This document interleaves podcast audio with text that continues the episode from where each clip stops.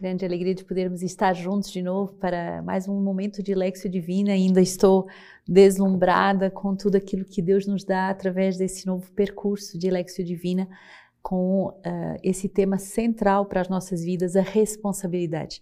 Ninguém me tira a vida, eu a dou livremente. Então, esse ano promete ser um ano de grande amadurecimento vocacional, um grande amadurecimento também, justamente de eh, de vocação. Então você pode ver agora esse link de como já reservar o seu uh, compêndio de Lexio Divina e não só pedir para você, uh, justamente o Papa já recebeu dele, mas não só pedir para você, mas pedir para mais pessoas do seu grupo de oração, da sua casa de aliança, da sua família, fazer também presente de Natal, presentes que evangelizam, presentes que dão a vida e que nos fazem crescer humanamente e espiritualmente. Então, lhe aconselho profundamente, uh, não só porque é um produto de evangelização e que vai ajudar também as obras uh, de evangelização da comunidade. Você sabe que quando você adquire um compêndio, você permite que outra pessoa muito mais necessitada adquira gratuitamente o seu compêndio nos presídios,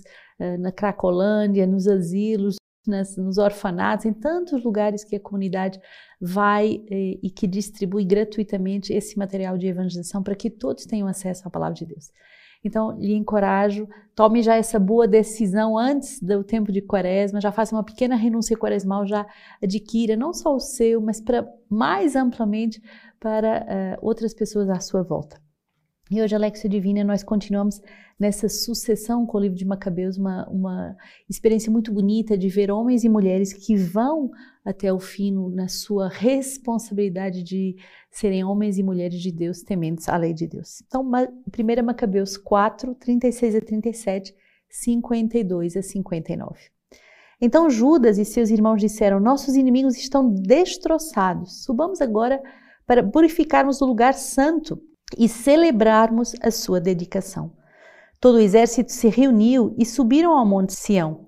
No dia 25 do nono, uh, do nono mês, chamado Calsleu, do ano 148, eles se levantaram de manhã cedo e ofereceram um sacrifício, segundo as prescrições da lei, sobre o novo altar dos holocaustos que haviam construído. Exatamente no mês e no dia em que os gentios o tinham profanado, foi o altar novamente consagrado com cânticos e ao som de cítaras, harpas e símbolos. O povo inteiro se prostrou com a face por terra para adorar, elevando louvores ao céu que os tinha conduzido tão bem até ali. Celebraram a dedicação do altar por oito dias, oferecendo holocaustos com alegria e imolando também o sacrifício da salvação e do louvor. Enfeitaram a fachada do templo com guirlandas de ouro e pequenos escudos e renovaram os portais, bem como os aposentos nos quais colocaram portas.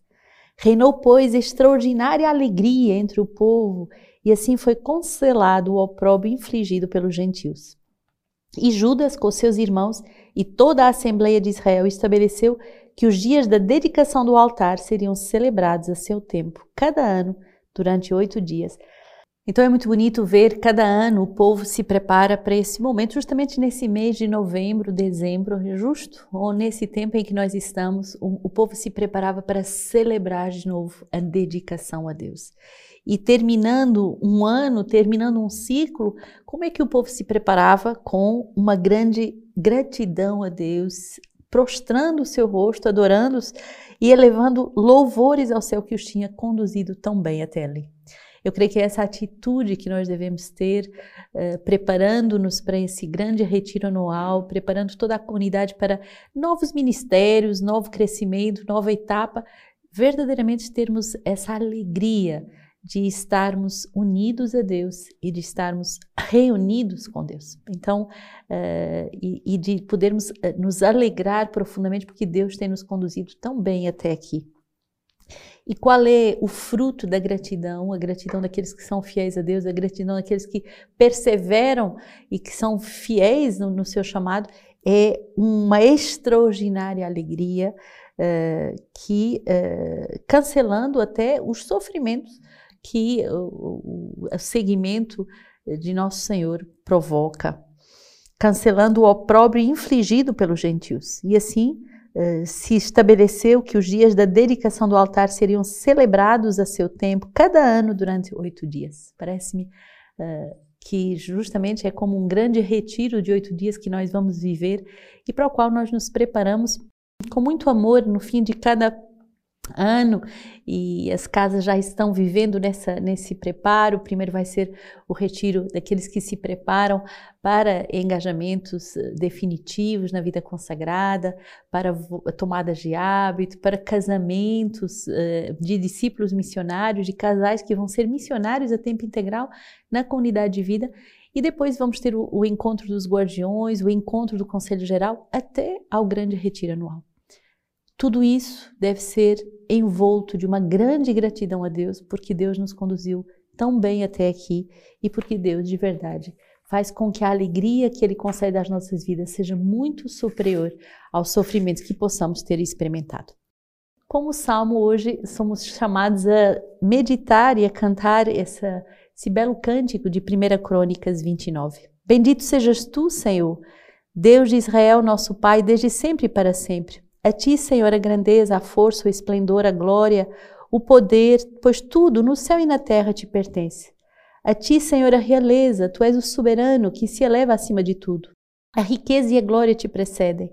És o dominador de tudo, em tua mão força e poder, em tua mão tudo se afirma e cresce. Então, a alegria verdadeiramente de termos esse tempo uh, grande, esse tempo grande de, de reconhecermos a realeza de Deus, de reconhecermos a sua grandeza, de reconhecermos que é Ele que nos conduz com força, com poder e a Ele é devido toda a glória. E olha que bonito, na sua mão tudo se firma e cresce. Podemos dizer que quando aceitamos viver na mão do Pai, que quando aceitamos viver confiando em Deus, tudo se firma, as nossas vocações, as nossas vidas humanas, os nossos ministérios se firmam e mesmo se mudam, eles se firmam, eles são confirmados e eles crescem. O Evangelho hoje, Lucas 40, 19, 45 a 48. Entrando no templo, Jesus começou a expulsar os vendilhões, dizendo-lhes: Está escrito, a minha casa será uma casa de oração. Vós, porém, fizestes delas um covil de ladrões. E ensinava diariamente no templo os chefes dos sacerdotes e os escribas procuravam fazê-lo parecer bem com os chefes do povo, mas não encontravam o que fazer, pois o povo todo o ouvia elevado. Então, uh, o Senhor que vem com essa força expulsar tudo que nos tira dessa união com Deus. Às vezes podemos fazer da casa do Senhor uma casa de comércio, uma casa com outros interesses que não seja a união de Deus. E aí o Senhor vem com força, com poder, também com autoridade espiritual, expulsar da nossa vida aquilo que tem desfigurado a nossa vocação.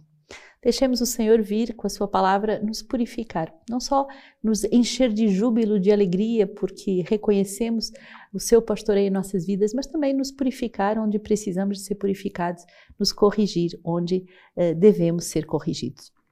Hoje a igreja celebra um santo que se chama São Roque Gonzalez, Santo Afonso Rodrigues e São João del Castilho, mártires, uh, mártires do Paraguai.